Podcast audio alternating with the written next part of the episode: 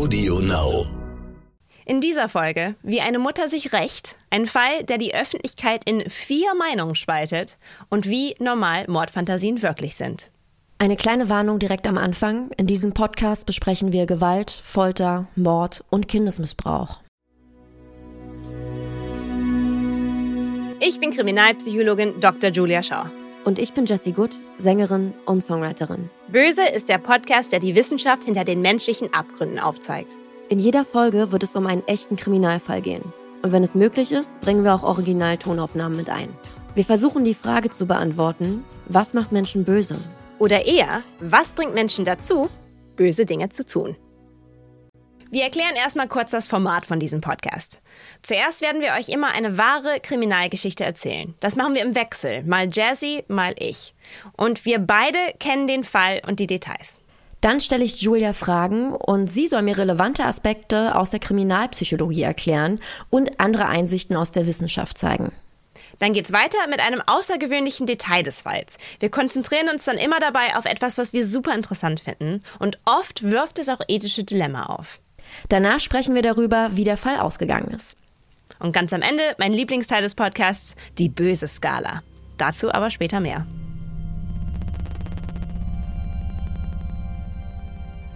Heute erzähle ich euch den Fall von Marianne Bachmeier. Marianne Bachmeier ist alleinerziehende Mutter und Kneipenbetreiberin aus Lübeck. Ihre Tochter Anna ist sieben Jahre alt. Die beiden haben es nicht leicht. Marianne muss viel arbeiten und nimmt ihre Tochter auch häufig mit in die Kneipe. Es ist der 5. Mai 1980 in Lübeck. Marianne streitet sich an diesem Tag mit Anna. Anna ist sehr wütend nach dem Streit und schwänzt deshalb die Schule. Sie begegnet dem 35 Jahre alten Mann Klaus Grabowski. Anna kennt Klaus und will mit seinen Katzen spielen. Es wird immer später und weil Anna nicht nach Hause kommt, macht sich Marianne auch langsam Sorgen um ihre Tochter, gerade weil sie ja am Morgen diesen Streit hatten. Und das Schlimmste, was man sich vorstellen kann, passiert. Klaus Grabowski hält Anna stundenlang in seiner Wohnung gefangen und erwürgt sie anschließend mit einer Strumpfhose. Ob er das Mädchen zuvor missbrauchte oder nicht, wird leider nie geklärt. Er brachte ihren Leichnam in einem Karton auf einem Fahrrad aus Lübeck raus und verscharrte den Körper am Ufer eines Kanals. Bereits am Abend wird Klaus dann in einer Gaststätte festgenommen, denn er hatte sich kurz nach der Tat seiner Freundin offenbart, die daraufhin die Polizei rief.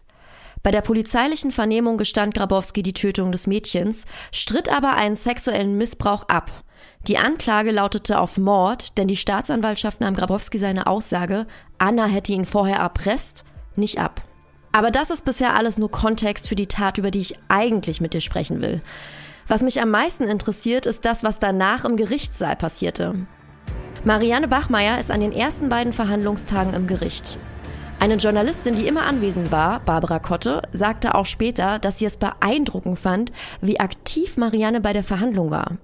Sie hatte oftmals bei Angehörigen der Opfer das Gefühl, sie wollen eigentlich gar nicht da sein. Marianne dagegen ist sehr aktiv. Ständig befiehlt sie ihrem Anwalt etwas, er soll irgendwas sagen und schreit den ruhigen Klaus Grabowski an und beschimpft ihn sogar als Schwein. Am dritten Verhandlungstag gibt es aber eine dramatische Steigerung. Am 6. März 1981 schmuggelt Marianne eine Pistole in den Gerichtssaal des Lübecker Landgerichts. Vor Beginn der Verhandlung zielt sie damit auf den Rücken von Klaus Grabowski und drückt achtmal ab. Sechs Kugeln treffen den 35-jährigen Klaus Grabowski in den Rücken, ein Schuss geht in seinen Arm, einer in die Decke. Marianne Bachmeier schießt so lange, bis das Magazin leer ist. Der Staatsanwalt Michael Gotschewski sagt über ihre Schüsse im Gerichtssaal Folgendes. Frau Bachmeier schoss mit einer sehr kleinen Waffe aus einer Entfernung von, sag mal, sechs, acht Metern. Und da sagten mir alle Schießexperten, das ist eine hervorragende Schützenleistung. Und das kann man nur, wenn man geübt hat. Klaus Rabowski stirbt noch im Gerichtssaal. Nach der Tat geht Marianne Bachmeier ganz selbstverständlich mit der Gerichtsbeamtin mit das ist ja ein Fall, der echt viele harte, interessante, ethische Fragen aufwirft. Und da ich den Fall ja auch kenne, freue ich mich jetzt total auf unser Gespräch. Ganz genau, viele, viele Fragen, auch ethische Fragen, wie du es gerade schon meintest. Ähm, glaubst du denn, dass du aus irgendeinem Grund auch zur Selbstjustiz greifen könntest? Oder hast du vielleicht sogar schon mal? Ja, habe ich. Ähm, natürlich nicht auf so eine Art und Weise wie Marianne Bachmeier. Aber ich hatte da mal eine Beziehung und der Mann mm. ist fremdgegangen und mm. ich will gar nicht mehr erzählen. Aber ich habe da auch selber Rache genommen auf meine Art und Weise, auf meine kleine Art und Weise. aber es fühlte sich gut an. Es sind noch alle Gliedmaßen dran. ja, es sind noch alle Gliedmaßen dran. Das musst du mir sonst einfach mal ohne Mikrofon erzählen. Beim Käffchen oder genau. so. Da bin ich ja schon ein bisschen neugierig. Aber generell, ähm, jetzt auch gerade der Fall Marianne Bachmeier, es geht um die Tochter, die missbraucht und ermordet wurde. Ähm, generell ist das doch bestimmt für viele Opfer in solchen Fällen irgendwie eine, eine Fantasie, oder? Das ist doch wahrscheinlich kein Einzelfall, dass zumindest die Vorstellung da ist, dem Täter sowas anzutun. Ja, ganz bestimmt. Äh, und nicht nur für Angehörige von Opfern. Also Mordfantasien haben viele von uns. Und äh, da habe ich eine Frage für dich. Also hattest du schon mal eine Mordfantasie?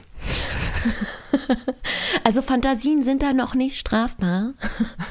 Richtig. ähm, also so im, im ganz ausgecheckten Sinne noch nicht, aber ich habe natürlich auch irgendwie Momente, wenn mich Menschen wahnsinnig wütend machen und sich wahnsinnig ungerecht und egoistisch verhalten oder auch eklig verhalten, dass ich auf jeden Fall Fantasien habe, den weh zu tun.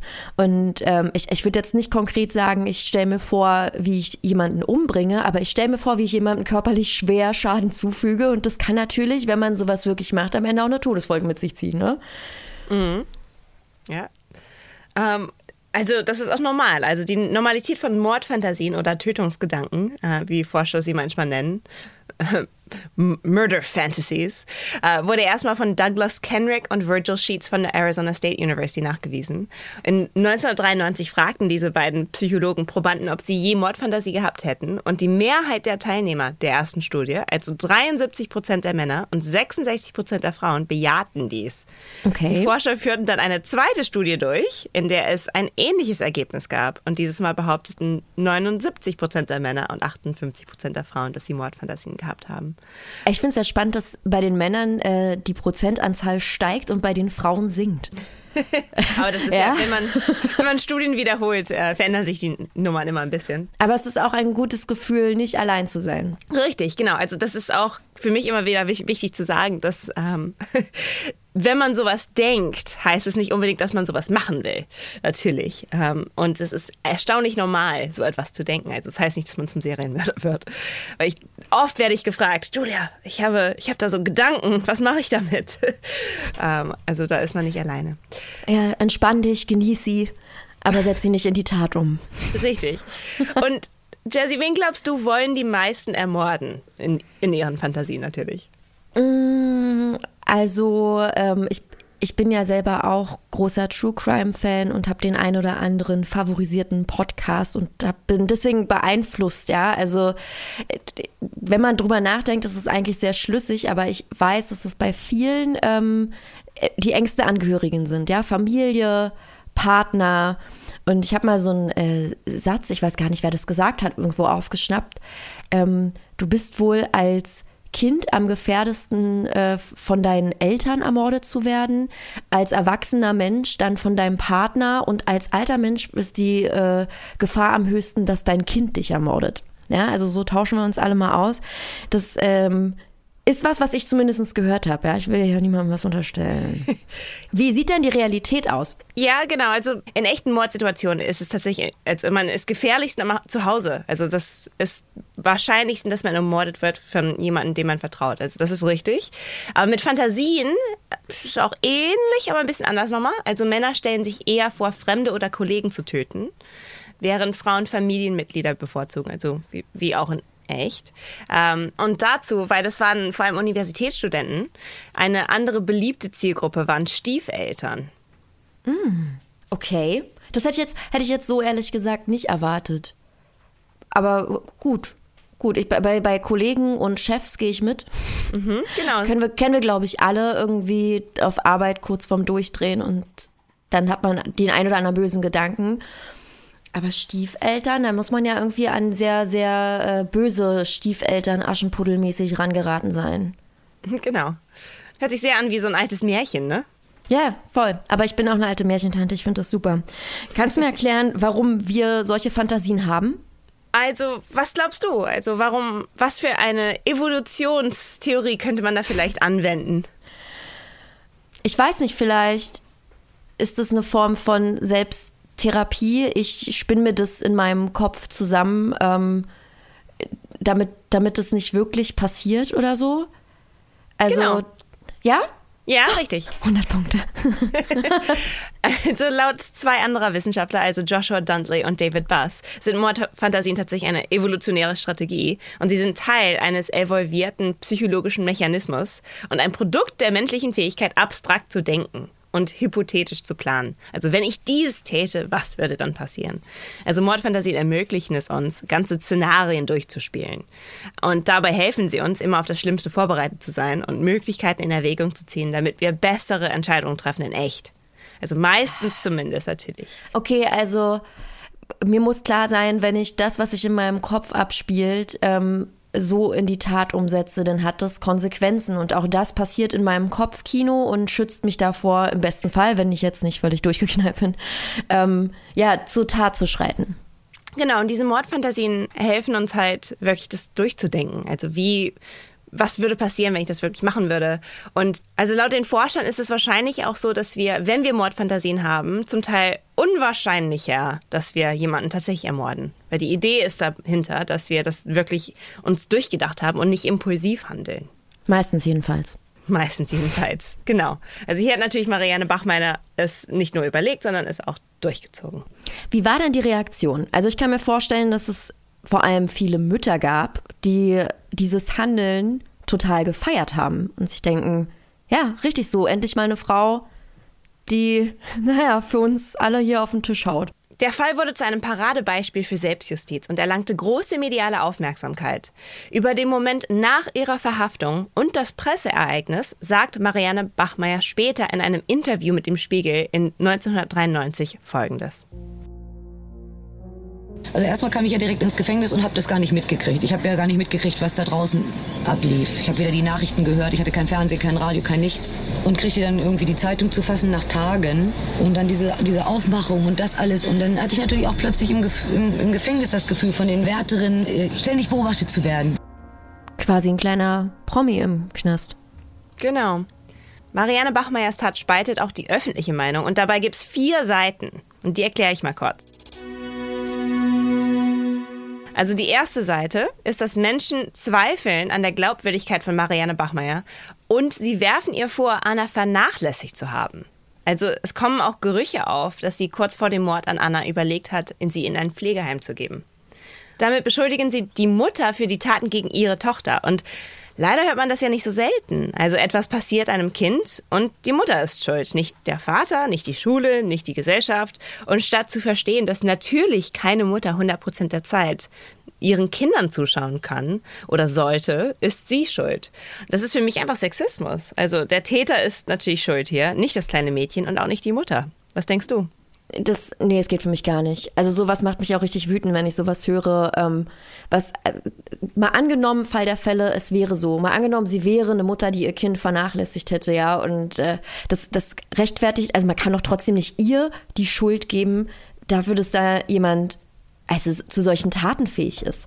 Das kann jedem passieren, egal was, was da für äußere Umstände der Fall sind. Und es war eine alleinerziehende Mutter, die wahnsinnig viel gearbeitet hat, um irgendwie, ja, sich und ihre kleine Familie zu ernähren. Und anstatt das dann irgendwie mal zu respektieren und da seine Fresse zu halten, Entschuldigung, ich muss mal so sagen, weil mich das aufregt, da jetzt irgendwie ihr den schwarzen Peter zuzuschieben, finde ich furchtbar. Ja, das sieht man immer wieder. Also das sieht man auch in England, ähm, wo ich ja lebe. Und man sieht immer wieder, dass wenn es eine Tochter um eine Tochter geht oder einem Kind geht, ist immer irgendwie kommt dann, wie war die Mutter? Wer ist die Mutter? Warum war sie nicht da? Es ist, ähm, das ist einfach, es wird echt nie gefragt, wo war der Vater? Also das, dasselbe Gespräch passiert einfach nicht andersrum. Und auch dann bei Eltern insgesamt ist es ja wie gesagt, nicht der Fall, dass man immer dabei sein kann. Das ist doch total, totaler Blödsinn. Ist ja auch Quatsch. Also so Helikoptermütter, finde ich, ist ja, ist ja auch schlimm.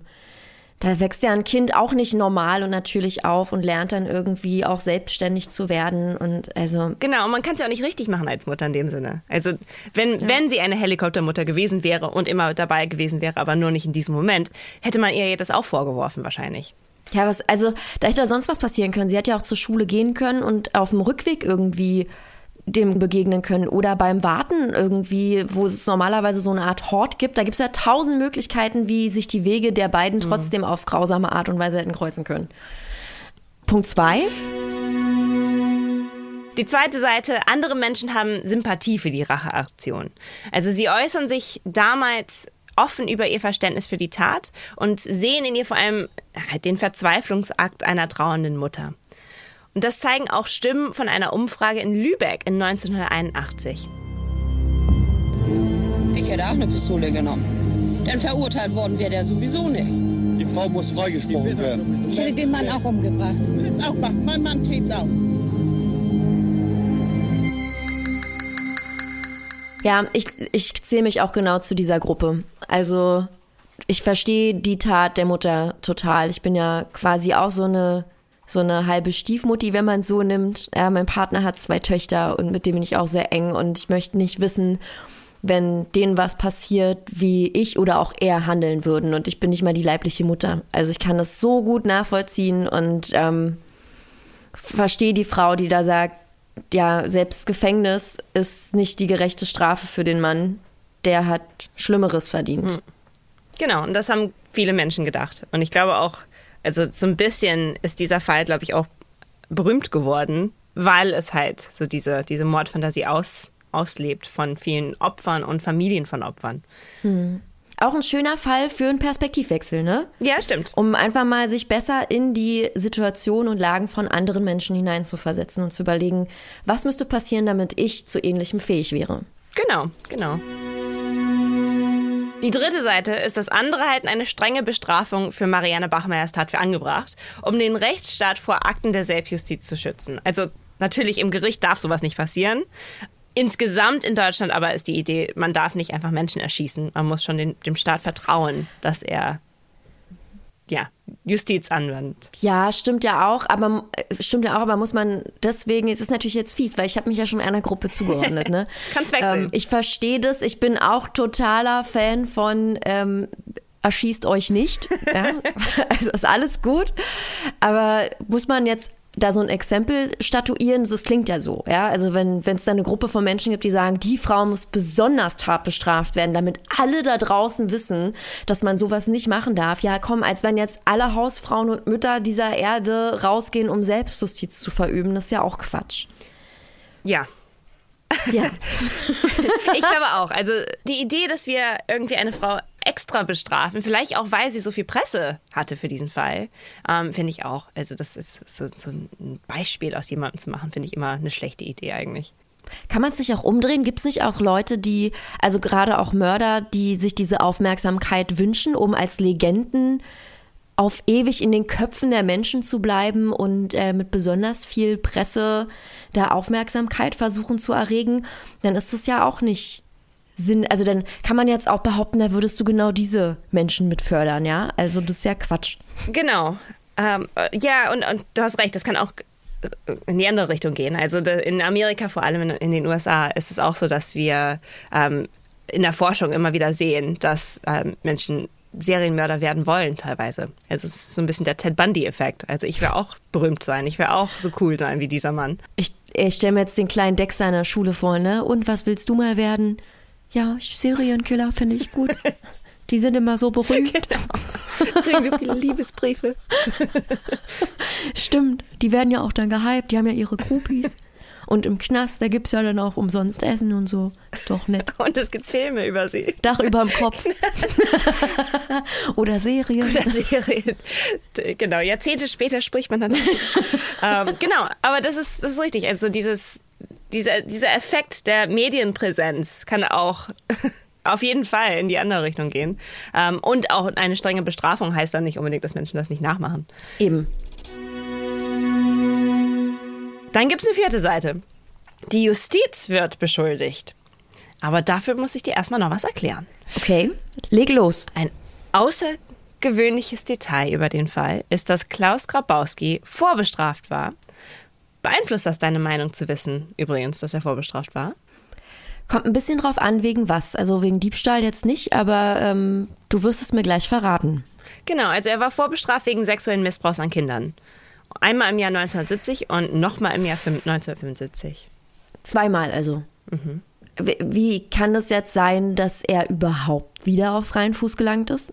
Ich erklär's dir. Da gibt es eine interessante Geschichte zu. Also er meinte aber erstmal vor Gericht, also dass er Angst hatte, wieder ins Gefängnis zu müssen.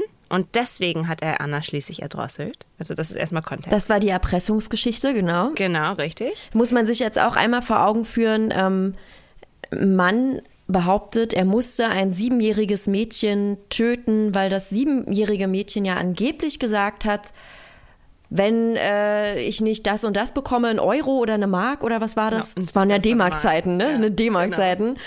Ähm, dann äh, gehe ich zu meiner Mutter und sage ihr, du hättest mich unsittlich angefasst. Um es mhm. mal nett zu formulieren. Das, äh, dazu wäre jetzt eine Siebenjährige angeblich imstande. Und damit das nicht passiert, weil es ja ein vorbestrafter Sexualtäter, äh, muss er das Kind töten. Das ist na ganz klar. Mhm, genau. Logisch ist das nicht, aber die Frage hast du ja mir schon gestellt, warum war er überhaupt frei? Also warum war er jetzt nicht im Gefängnis? Beim zweiten Mal wies das zuständige Gericht ihn als rückfallgefährdeten Triebtäter zwangsweise in das psychiatrische Landeskrankenhaus Neustadt ein. Und er ergriff die einzige Chance, je wieder in Freiheit zu kommen. Er ließ sich kastrieren und wurde daraufhin als ungefährlich entlassen.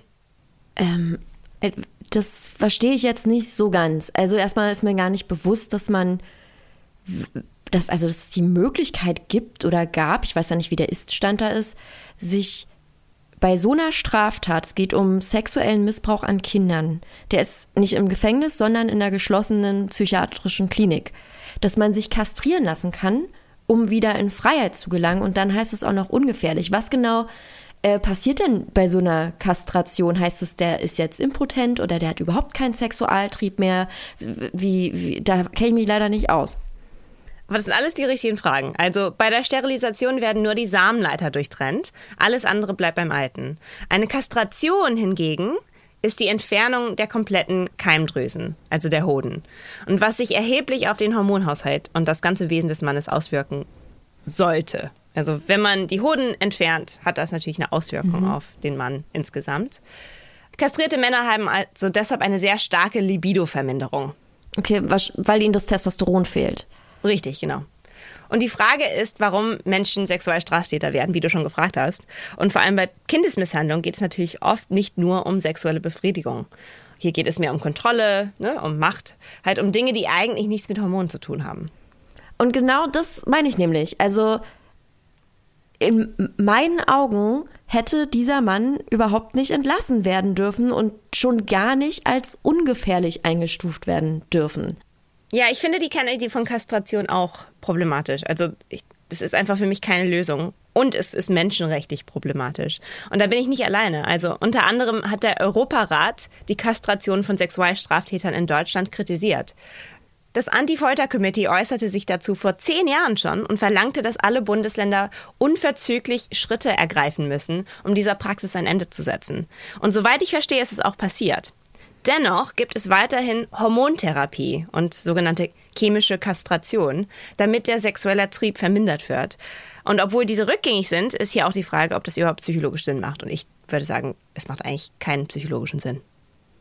Für mich macht es auch keinen Sinn, weil wie du auch schon sagtest, schön, dass da deine fachliche Meinung mit meinem Gedankengang übereinstimmt. Ich kann mir nicht vorstellen, dass ähm, Menschen, die sowas tun, das nur machen, um ihre sexuellen Gelüste zu befriedigen, ja, sondern mhm. du hast ja schon gesagt, es geht um Macht und ja, schwierig, finde ich, finde ich sehr, sehr schwierig.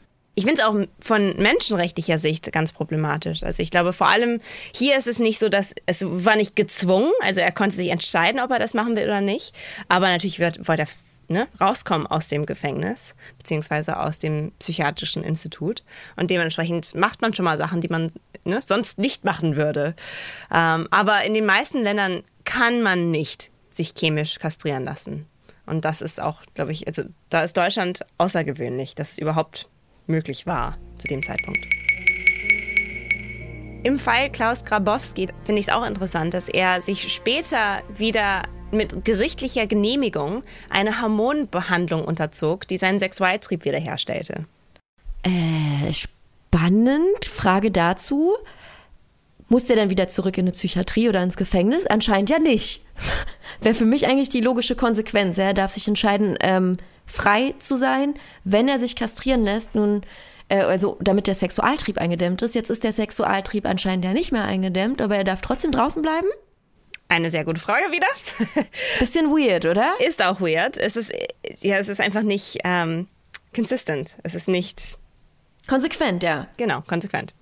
Es ist absolut inkonsequent und für mich ja, aber da sind wir ja Gott sei Dank auch einer Meinung, überhaupt keine Lösung, jemandem eine Kastration anzubieten in der Hoffnung, dass er dann nicht fröhlich weiter Menschen, Frauen, Kinder missbraucht oder sogar ermordet.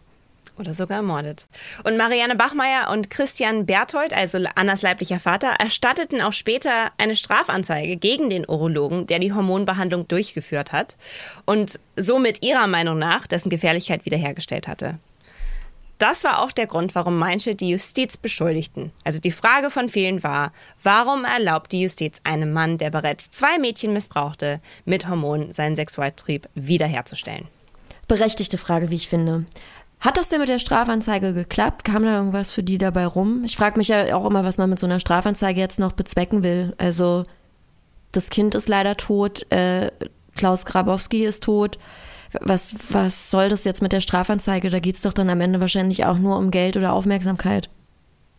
Nee, das würde ich nicht sagen. Also ich glaube, vor allem bei medizinischen Sachen kann es schon absolut der Fall sein, dass wenn hier jetzt ähm, der Urologe etwas Falsches gemacht hat, das will man ja in Zukunft ja vermeiden. Also ich glaube, das ist angebracht, wenn man glaubt, hier ist etwas katastrophal falsch gegangen, dass man dann auch eine Anzeige erstattet und sagt, hey, hier war, glaube ich, oder glauben wir hier in dem Fall, ne, äh, ein Punkt, wo vielleicht etwas falsch gelaufen ist. Und also Sie haben den Urologen angezeigt. Richtig. Okay, weil ich verstehe das jetzt eigentlich, also es gab ja eine gerichtliche Genehmigung für diese Hormontherapie. Das heißt, der Urologe hat ja im Prinzip auch das Go vom Staat bekommen, diese Behandlung durchzuführen. Deswegen ähm, Jetzt verstehe ich, es gab die Anzeige gegen den Urologen, alles klar, und nicht gegen das äh, Rechtssystem, sage ich mal. Genau, der Urologe wurde angezeigt. Ähm, und ist aber eine sehr gute Frage, also weil natürlich hat die Justiz das eigentlich freigegeben. Aber, und der Urologe hat es durchgeführt, aber der, ne, die Frage war, warum hat der Urologe das hier durchgezogen? Okay. Und wie ging das Ganze jetzt aus? Äh, Gab es da, gab's da einen Erfolg? Wurde der Urologe jetzt irgendwie verurteilt? Nein, also das war erfolglos und der Urologe sagte vor dem Lübecker Gericht, in Anführungszeichen, ich war der Meinung als Mediziner, die Kastration eines Mannes in so jungen Jahren sei nicht zu vertreten. Ich musste dem Mann einfach helfen. Gut, lassen wir das so stehen und fügen ausnahmsweise nicht unseren Senf dazu. ich sehe es einfach anders, sorry. Genau. Ja, es ist auch so ein bisschen, also entweder das Gericht entscheidet sich und sagt, hey, Kastration ist hier wichtig und er kann frei rumlaufen, wenn er kastriert bleibt, oder sagt, Kastration macht keinen Sinn und das machen wir gar nicht. Die haben so eine Mischung jetzt gemacht. Genau, einfach inkonsequent. Genau. Da würde ich dem Urologen auch gar nicht die Schuld für geben, sondern in dem Fall unserem ja, Justizsystem, dem Gericht, das das so entschieden hat. Wobei ja auch irgendwie klar ist, dass auch mit Herstellung des Sexualtriebs ähm, nicht automatisch die Gefährlichkeit wiederhergestellt wird. Da sind wir ja auch der Meinung, irgendwie, da spielen andere Dinge eine Rolle. Klaus Grabowski war auch meines Erachtens nach mit Sicherheit ein gefährlicher Mann, noch ohne Hormonbehandlung. Richtig. Und was ich hier bei dem Urologen problematisch finde, ist, das macht das so die Kastration eines Mannes in so jungen Jahren. Als wäre es irgendwie menschenrechtlich relevant, dass er ein junger Mann ist. Das finde ich ist irrelevant. Ja. Stimme ich dir auch zu. Aber kommen wir dazu, wie es ausgegangen ist. Genau, am 2. November 1982 beginnt ihr Prozess vor der Schwurgerichtskammer des Landgerichts Lübeck. Die Anklage lautete zunächst auf Mord. Die Staatsanwaltschaft ließ den Mordvorwurf gegen sie jedoch später fallen. Das Gericht musste nämlich entscheiden, ob Marianne Bachmeier Mord oder Totschlag beging. Hat sie aus Heimtücke oder im Affekt geschossen? Hatte sie die Waffe im Gerichtssaal tatsächlich deswegen dabei, weil sie sich selbst bedroht fühlte? Oder doch eher, weil sie sich rächen wollte an dem Mann, der ihr Kind tötete? Genau, das war auch eine, eine Frage, ob sie die Waffe mit im Saal hatte, weil das sagt sie nämlich selber irgendwann, dass sie diese Waffe dabei hatte, weil sie sich bedroht fühlte von ihm im Gerichtssaal. Also mhm. so ein bisschen, ich hab, nimm mal eine Waffe mit, weil er ist ja so ein Schwerverbrecher. Mhm. Wenn man aber die Geschichte so ein bisschen auch von der Journalistin glaubt, über die wir vorhin gesprochen haben, war Klaus Grabowski ja anscheinend sehr ruhig. Inwieweit mhm. fühlt man sich denn da so bedroht als äh, Frau, dass man sich auf illegale Weise eine Waffe beschafft? Das ist ja nun, ist auch gar nicht so einfach in Deutschland, sich mal eben eine Waffe irgendwo zu organisieren. Ich weiß nicht, wie es in den 80ern war, aber für mich ist es schon komisch, dass hier die Mordanklage fallen gelassen wird. Ich dachte mal, Mord ist halt eben, wie ich es auch gerade gesagt habe, was sehr durchgeplantes, heimtückisches. Man hat sich das überlegt, so aus dem Affekt, huch, ich habe zufällig eine Pistole dabei, klingt das irgendwie nicht für mich. Wie, wie siehst du das? Genau, also das hört sich für mich sehr nach einem Plan an. Also ich würde sagen, ich habe meistens keine Waffe in der Handtasche. Also meistens. du? Ich wüsste nicht mal, wo ich eine Waffe bekomme. Nee. Also eine Schusswaffe. Ja. Es geht um Schusswaffen, ne? Ja. Genau. Also das ist tatsächlich schwierig und ähm, also das ist klar geplant. Es gibt natürlich auch bei jedem Fall oder bei vielen Fällen und hier auch, würde ich sagen, ein, also mildernde Umstände. Und da kommt es auch oft, also wird es dann runterklassifiziert von Mord auf andere Sachen. Ähm, und bei ihr ist natürlich klar, also eine trauernde Mutter, das ist schon ein mildernder Umstand. Ja. Aber. Ja, aber wir können ja mal gucken, was das Gericht tatsächlich am Ende entschieden hat. Genau. Nach 28 Verhandlungstagen am 2. März 1983 erging das Urteil von sechs Jahren Haft wegen Totschlags und unerlaubten Waffenbesitzes. Mit ihrer Verurteilung wegen Totschlags folgt das Gericht weitgehend dem Argument der Verteidigung, die Tat sei nicht geplant gewesen. Finde ich echt schwierig zu verstehen, aber natürlich, ohne in dem Gerichtssaal zu sein, wissen wir nicht genau, ne, was, sie, hm. was sie erfahren haben über Marianne Bachmeier und über ihn auch und ob es da irgendwie eine Backstory gab, die wir vielleicht nicht kennen. Ja, weiß man eben auch nicht. Anna kannte ja den Klaus Grabowski, das ähm, wird ja am Anfang der Geschichte auch irgendwie klar. Wer weiß, mhm. was da für Hintergrundgeschichten stattgefunden haben. Ich gehe bei dir total mit im Fall äh, mildernde Umstände für eine trauernde Mutter. Aber ich finde es schon irgendwie doch sehr lachhaft, dass ein Gericht entscheidet, die Verteidigung hat schon recht.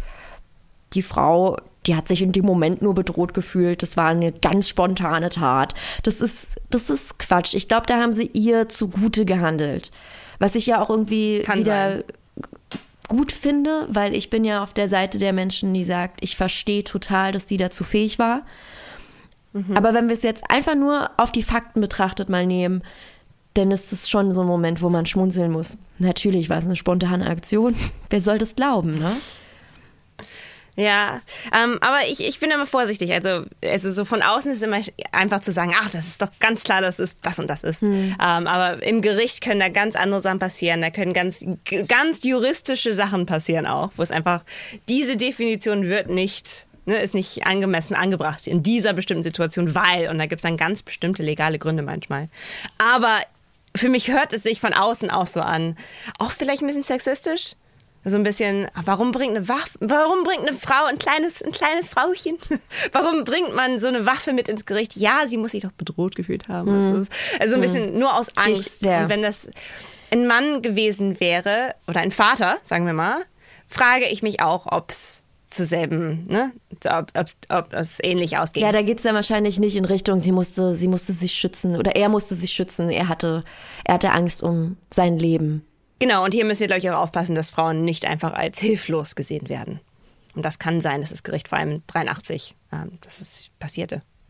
Nun denn. Wie lange war sie denn im Gefängnis? Ja, wie eigentlich immer nach Verbüßung von zwei Dritteln der Strafe unter Anrechnung der Untersuchungshaft wurde die Reststrafe 1985 zur Bewährung ausgesetzt. Also 1985 ist Marianne wieder auf freiem Fuß. Elf Jahre später stirbt Marianne Bachmeier aber leider an Bauchspeicheldrüsenkrebs. Also, was hältst du von der Strafe?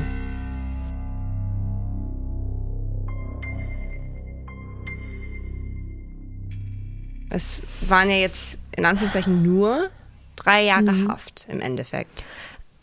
Also, wenn man überlegt, sie hat einen Menschen getötet, egal aus welchen Gründen, klingt drei Jahre für mich natürlich wahnsinnig wenig. Aber ich ähm, habe ja in dem Fall irgendwie auch eine Sympathie für diese Frau und Mutter entwickelt und habe auch nicht das Gefühl, dass sie jetzt so, ich sag mal, eine krasse Gefahr für die Gesellschaft darstellt. Und unter mhm. Berücksichtigung dieser Punkte finde ich es in Ordnung. Und wenn man jetzt irgendwie nochmal Karma dazuziehen will, dass sie dann ein paar Jahre später auch noch an Krebs verstirbt, ich glaube, die Frau hat genug gelitten in ihrem Leben, Tochter verloren, drei Jahre im Gefängnis, dann an Krebs erkrankt und nun jetzt nicht mehr auf dieser Erde weilend. Ich glaube, es ist gut damit. Wie siehst du das denn? Es gibt natürlich viele Gründe, warum Menschen ins Gefängnis kommen, aber vor allem sind es ja zwei Gründe. Einmal, damit die Gesellschaft sicherer ist, also dass dieser Mensch nicht mehr in der Gesellschaft lebt und dementsprechend auch keine Gefahr mehr bietet. Mhm. Und dann ist natürlich auch ähm, also Justiz, also damit ne, damit sie, es Konsequenzen gibt für solche Taten. Ich würde sagen, bei der ersten äh, stimme ich dazu. Also ich glaube, sie war, also das war ein, eine sehr, ein sehr bestimmter Akt gegen einen sehr bestimmten Mann in einer Ausnahmesituation. Also ich glaube nicht, dass sie genau. eine Gefahr war für andere. Äh, und dementsprechend ist Haft nicht notwendig gewesen, würde ich sogar sagen. Aber aus einer Justizperspektive ist natürlich klar, sie hat jemanden erschossen. Also da und, und nicht zufälligerweise. Also sie hat da eine Waffe mitgebracht in einen Gerichtssaal und ihn vor ganz vielen Zeugen erschossen. Also das war. Das war eine Hinrichtung. Genau. Und ich glaube, dass dementsprechend finde ich auch drei Jahre eigentlich, eigentlich richtig. Also das hört sich nicht nach zu wenig an, würde ich sagen. Ja, also äh, ich bin, ich bin da, ich glaube, das kann man ganz lange diskutieren. Mhm. Wenn man alle Punkte rausnimmt und nur hört, da wurde jemand vor ganz vielen Menschen mit äh, acht Kugeln oder sechs Kugeln in den Rücken erschossen und somit hingerichtet. Und äh, die Person, die das getan hat, die war jetzt drei Jahre im Gefängnis und darf wieder raus, dann würden alle erstmal, was? Und wenn du die Umstände plötzlich kennst und verstehst, ähm, was zu dieser Tat geführt hat und was Marianne auch für eine Frau ist und dass sie eben keine Gefahr für die Gesellschaft darstellt, dann sagen wieder alle, ja, ist doch okay. Mhm, genau. Aber das ist oft der Fall mit Haft. Also ist oft die Frage, wir sollten oft hinterfragen, vor allem bei langen, bei langen Haftzeiten. Ähm, also zum Glück in Deutschland ist es ja weniger oft als in England, vor allem aber auch als in Amerika zum Beispiel. Da sind ja muss man ja teilweise mehrere Lebens, das ist ja so, so 150 Jahre im Gefängnis hat man dann so als, äh, als Haftstrafe. Ja, so 80 Mal lebenslänglich. Genau. Das macht total Sinn und man sieht immer wieder, wie die Männer und Frauen, die sowas absitzen, durchdrehen und regelrecht zu Tieren mutieren, ja. Also das äh, aber sag du doch gerne mal was dazu. Hältst du sowas für sinnvoll, Menschen ihr Leben lang wegzusperren? Nein, ähm, also fast nie. Ich glaube auch, das ist auch da wieder menschenrechtlich ähm, total furchtbar. Ähm, ich glaube, dass wir, wenn wir Menschen in Käfige wegschließen, ähm, müssen wir damit sehr, sehr vorsichtig umgehen. Und ich glaube, die Idee, dass, weil auch hier bei einem Kinderschänder, da kommt ja ganz oft, also ne, das war die Vorgeschichte, die Vorstory sozusagen, dass er nur jeweils ein paar Jahre im Gefängnis war. Da schreien ja auch viele schnell auf, ah, Kinderschänder, lebenslang. In England gibt es dazu mhm. ganz viele, die sagen, hey, wir wollen die Todesstrafe zurückbringen. Uh. Ähm, genau, uh. Aber es, es ist, ist eine richtig, also richtig viele Menschen, wenn man Umfragen anschaut in, in England, gibt es ganz viele Menschen, die das denken. Und ich glaube, auch da müssen wir ganz vorsichtig sein. Es sind immer noch Menschen. Also Menschen, wir müssen eigentlich immer diesen Menschen helfen. Und die Idee der Kastration hier, in diesem Fall auch, ist ja schon eine, dass wir diesen Menschen helfen, damit er ne, in der Gesellschaft frei sein kann und nicht diese, nicht diese Triebe hat. Aber äh, in echt funktioniert das ja leider nicht wirklich. Und dementsprechend die Idee, das Konzept dahinter finde ich schön, dass wir helfen, hm. Kinderschindern wieder frei zu werden. Aber die, wie das hier umgesetzt wurde, ist einfach, so, so funktioniert ja. das einfach nicht. Also hier gibt es, glaube ich, auf vielen Levels können wir über Haft sprechen und wie es angemessen ist oder nicht und wie wir über Menschen sprechen sollten, die schlimme Straftaten ge ge getan haben.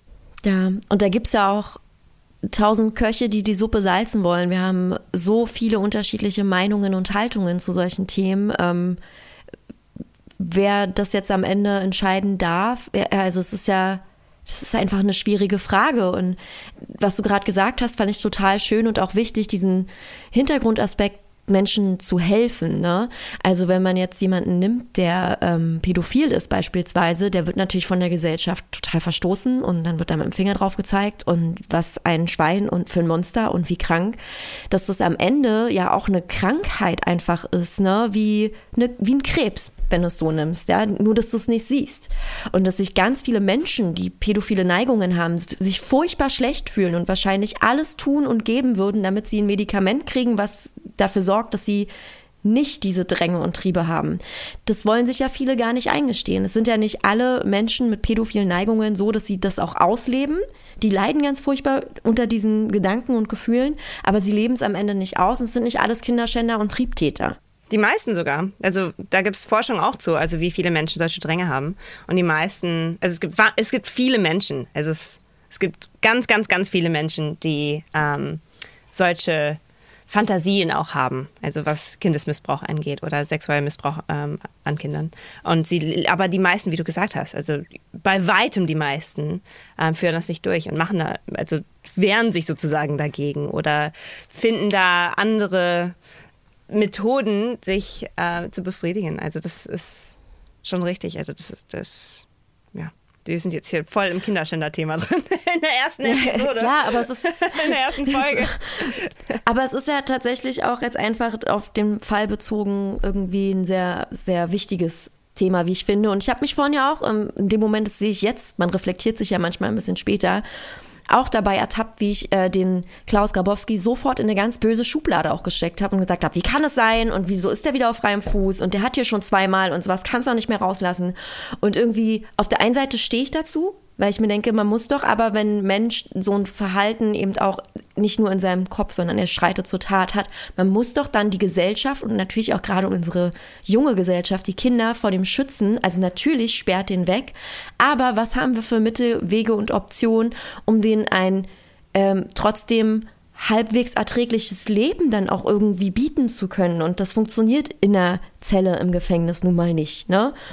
Und da, da verstehe ich dann natürlich jetzt auch den Hintergrund, dass man sagt, hey, Kastration oder chemische Kastration, vielleicht funktioniert sowas. Wir möchten die Menschen trotzdem die Chance bieten, seine Krankheit behandelt zu bekommen und wieder Teil der Gesellschaft werden zu dürfen. Aber wie funktioniert das? Niemand hat die Lösung dafür und alle können aber urteilen und einen Finger drauf zeigen. Und ich gehöre mit dazu. Ich habe mich dabei selbst erwischt. Ne? Hm. Und Deutschland ist dafür ein gutes Land auch. Also im Vergleich zu vielen. In Deutschland gibt es man kann Hilfe finden. Man kann anonyme Hotlines an, anrufen zum Beispiel, wenn man ähm, Gedanken hat, was Kindesmissbrauch angeht oder wenn man denkt, man ist selber in Gefahr, dass man so etwas machen könnte.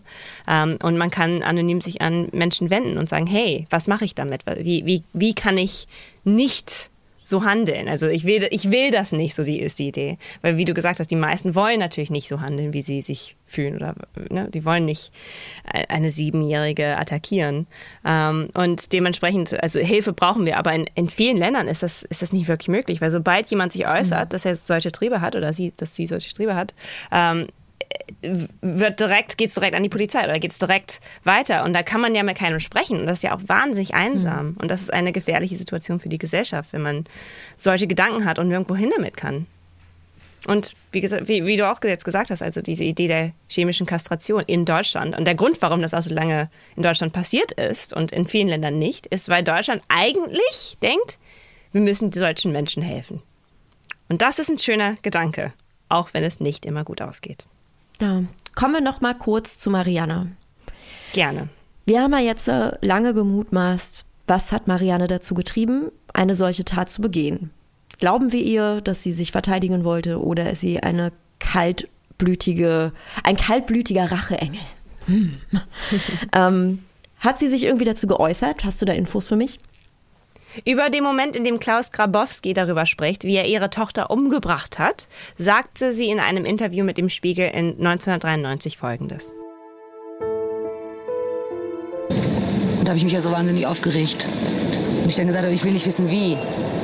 Weil ich das dachte mit 100 Messerstichen oder ich wollte es einfach nicht wissen. In dem Moment, das war schon genug, diese Nachricht. Und hat dann gesagt, ich kann es Ihnen aber sagen, es ist relativ human geschehen. Er hat sie erwürgt. human erwürgt. Und wie wir schon besprochen haben, hat er dann ja auch in der Gerichtsverhandlung gesagt, dass Anna ihn wohl versucht hat zu erpressen. Und sie hat ihm gedroht, ihrer Mutter zu erzählen, ähm, dass er sie sexuell belästigt hat, wenn er ihr kein Geld gebe. Das ist auch das Lächerlichste, aber gut. Eine Siebenjährige, die sich versucht, Geld zu erpressen, da müsste sie ja auch gewusst haben, irgendwie, womit sie ihn erpressen könnte. Also ich, das halte ich für so schwachsinnig, aber gut. Ja, genau. Und diese Worte haben auch Marianne Bachmeier schwer gekränkt. Sie wollte mit ihrer Tat Klaus Grabowski daran hindern, das Ansehen ihrer Tochter noch weiter zu schädigen. Bevor er noch weitere Lügen über Anna erzählen konnte, hat sie dann gesagt, er schoss sie ihn lieber. Was sagst du zu dieser Begründung? Kannst du in dieser gewisser Weise vielleicht sogar nachvollziehen, dass sie das in dem Moment getan hat? Spricht übrigens wieder für eine geplante Tat, also für einen Mord, ne?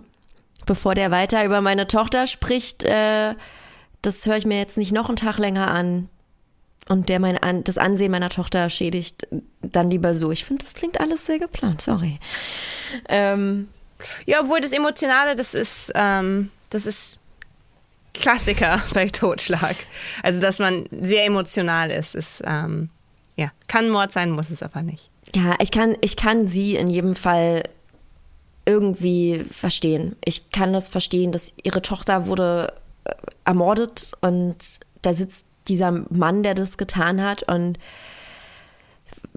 wirft dann noch solche Aussagen in den Raum und behauptet da auch Dinge, die das Kind, ich meine, es ist ein siebenjähriges Kind, niemand glaubt es hoffentlich, aber trotzdem, er zieht das Ansehen so richtig durch den Dreck und tut so, als wäre sie selbst schuld daran, jetzt gestorben zu sein. Ich verstehe, dass das diese Frau zu Weißblut, äh, Weißglut gebracht hat. Ja, ich auch. Und dieser Fall hat auf jeden Fall Rechtsgeschichte geschrieben. Und es gibt weiterhin sehr viele Meinungen dazu.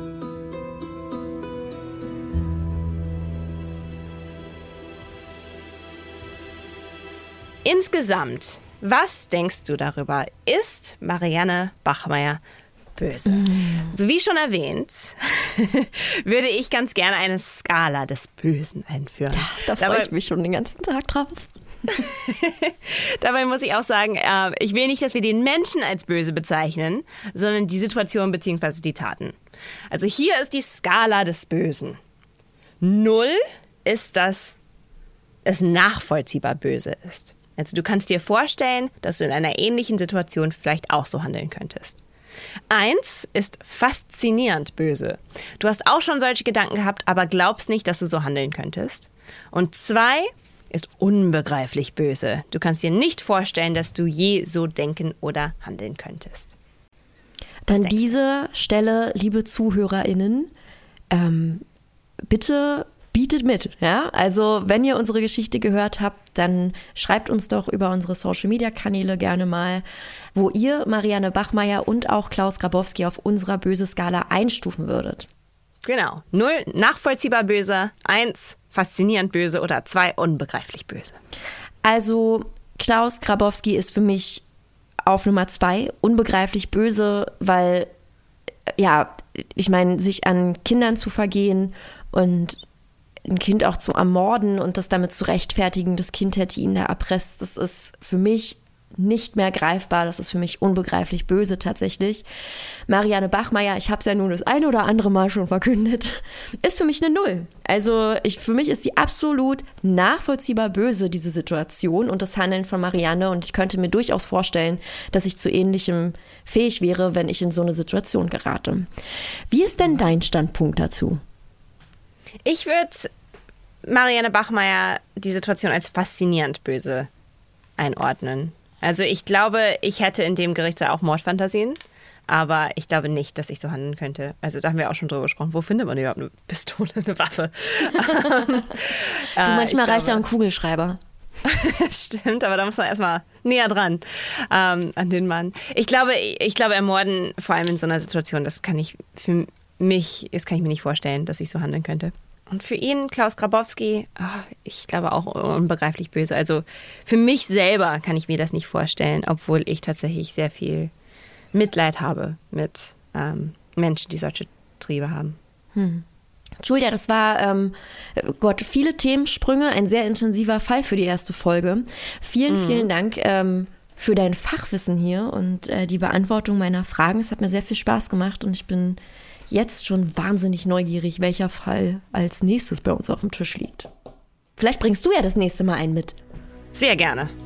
Vielen Dank an das Produktionsteam von Böse. In der Redaktion Luisa Hanke, in der Produktion Wei Quan und als strafrechtliche Beraterin Alexandra Braun. Die Quellen zu der Recherche und die Studien, über die wir gesprochen haben, findet ihr in den Show Notes.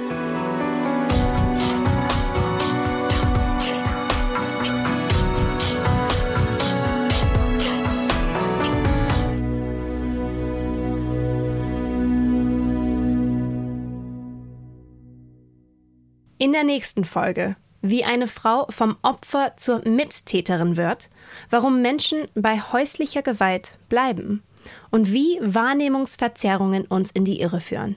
Der viel diskutierte Fall um das Horrorhaus von Höxter. Audio Now.